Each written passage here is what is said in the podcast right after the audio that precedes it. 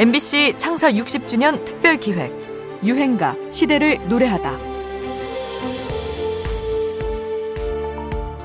오늘 허준 씨가 특별한 걸 준비했다고 그러는데 아, 뮤직 드라마를 준비하셨다고 하는데 소개 좀 해주세요. 어떤 감독님이요 뮤직비디오를 하시는 감독님이 딱 오더니 형 이거 한번 들어보자 그러더니 차에서 들었어요. 근데 좋지. 근데 이게 드라마로 해서 어때? 그랬더니 야 이게 재밌다. 범인 역할을 하면 재밌겠다 그랬어요. 근데 아니 형사를 하래요. 오 나를 형사를 시켜줘? 야 그러면 재밌겠다 그랬더니 그럼 내일부터 찍자 그래가지고 찍었어요. 어, 허준호 씨가 출연한 뮤직 드라마 네. 여러분 함께 보시죠. 네. 6시 출발하는 분산행 통일로 열차는 1990년대 후반 가요계는 아이돌 그룹이 대세를 이루면서 가수의 가창력과 곡의 예술성만큼이나 전략적인 기획력이 중요해진 때였습니다. 게다가 IMF 체제에 들어가 불황의 그림자가 깊어져서 웬만해서는 관심을 끌기 어려웠죠.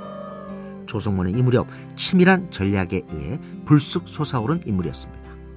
그는 음반을 내고도 가요 프로에 출연하지 않았고 한 편의 영화에 가까울 만큼 공을 들인 뮤직비디오를 먼저 선보였죠. 배우 호준호가 일요일 일요일 밤에 출연해 직접 이 뮤직 드라마를 소개한 이후 바로 반응이 왔다고 하는군요. 어느 날 그때 당시 일요일 일요일 밤이었어요. 일밤. 네. 저희 뮤직비디오가 딱 그 방송 초반부에 딱 나오는 거예요. 그 다음 날 후배, 선배, 동생들, 뭐 친구 이렇게 막 앨범 축하도 할 겸 자리를 한번 만들어 주더라고요. 그래서 강남역에 만나러 가는 길에 지하철에서 내렸어요. 길을 걷는데 제 목소리 비슷한 목소리가 어디서 나는 거예요. 어? 또 뭐지? 그래갖고 지상에 탁 섰는데 와, 제 음악이 들리고 있는 거예요. 언제나. 막 가슴이 두근두근두근두근두근 하는 거예요. 이게 막 이게 어떻게 된 거지 지금? 하루 아침에. 그러고 나서 그 다음날 기사가 나왔어요. 얼굴 없는 가수 조성원 누구니까. 곡 자체도 좋았지만 사람들은 노래를 부른 가수가 누구인지 궁금해했고 궁금증이 커져갈수록 노래의 인기도 높아져만 갔죠. 정작 노래 부른 가수는 어디에도 보이지 않아요. 그래서 팬들이 더욱더 궁금해 하고 있는 것 같습니다. 목소리의 주인공이 누군지 빨리 봤으면 좋겠어요. 얼굴이 뮤직비디오에 안 나오니까 네. 굉장히 궁금해집니다. 마침내 얼굴이 공개되고 조성모의 인기는 천정부지로 솟았습니다. 데뷔작부터 이어진 다섯 장의 앨범 모두 100만 장 이상의 판매고를 올리는 대성공을 거두지요. 사실 당시 기획사는 생각보다 영세한 곳이었고 조성모도 친구 집에 얹혀 살 만큼 어려운 형편이었다고 하는데요. 절박한 심정에서 냈던 아이디어가 제대로 빛을 발한 셈이지요. 이후 블록버스터급 뮤직비디오 제작이 가요계의 유행처럼 퍼지기도 합니다. 전략적 기획으로 대박 행진을 이끌어내는 오늘의 유행가 조성모입니다. 투헤븐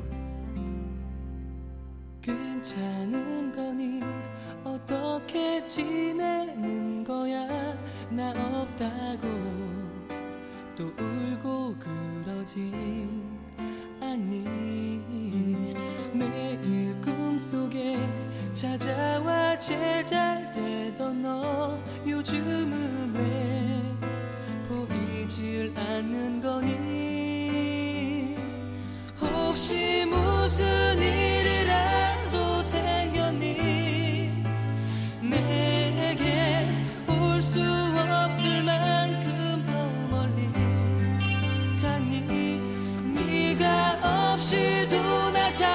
잔치내 보여. 괜히 너 심술나서 장난친 거지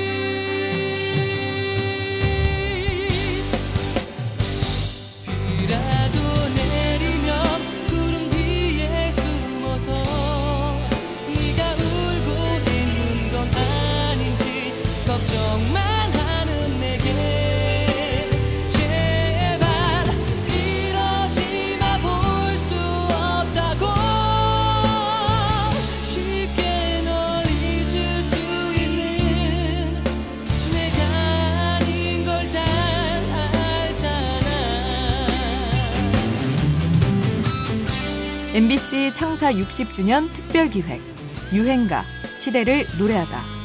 지금까지 음악 평론가 임진모였습니다.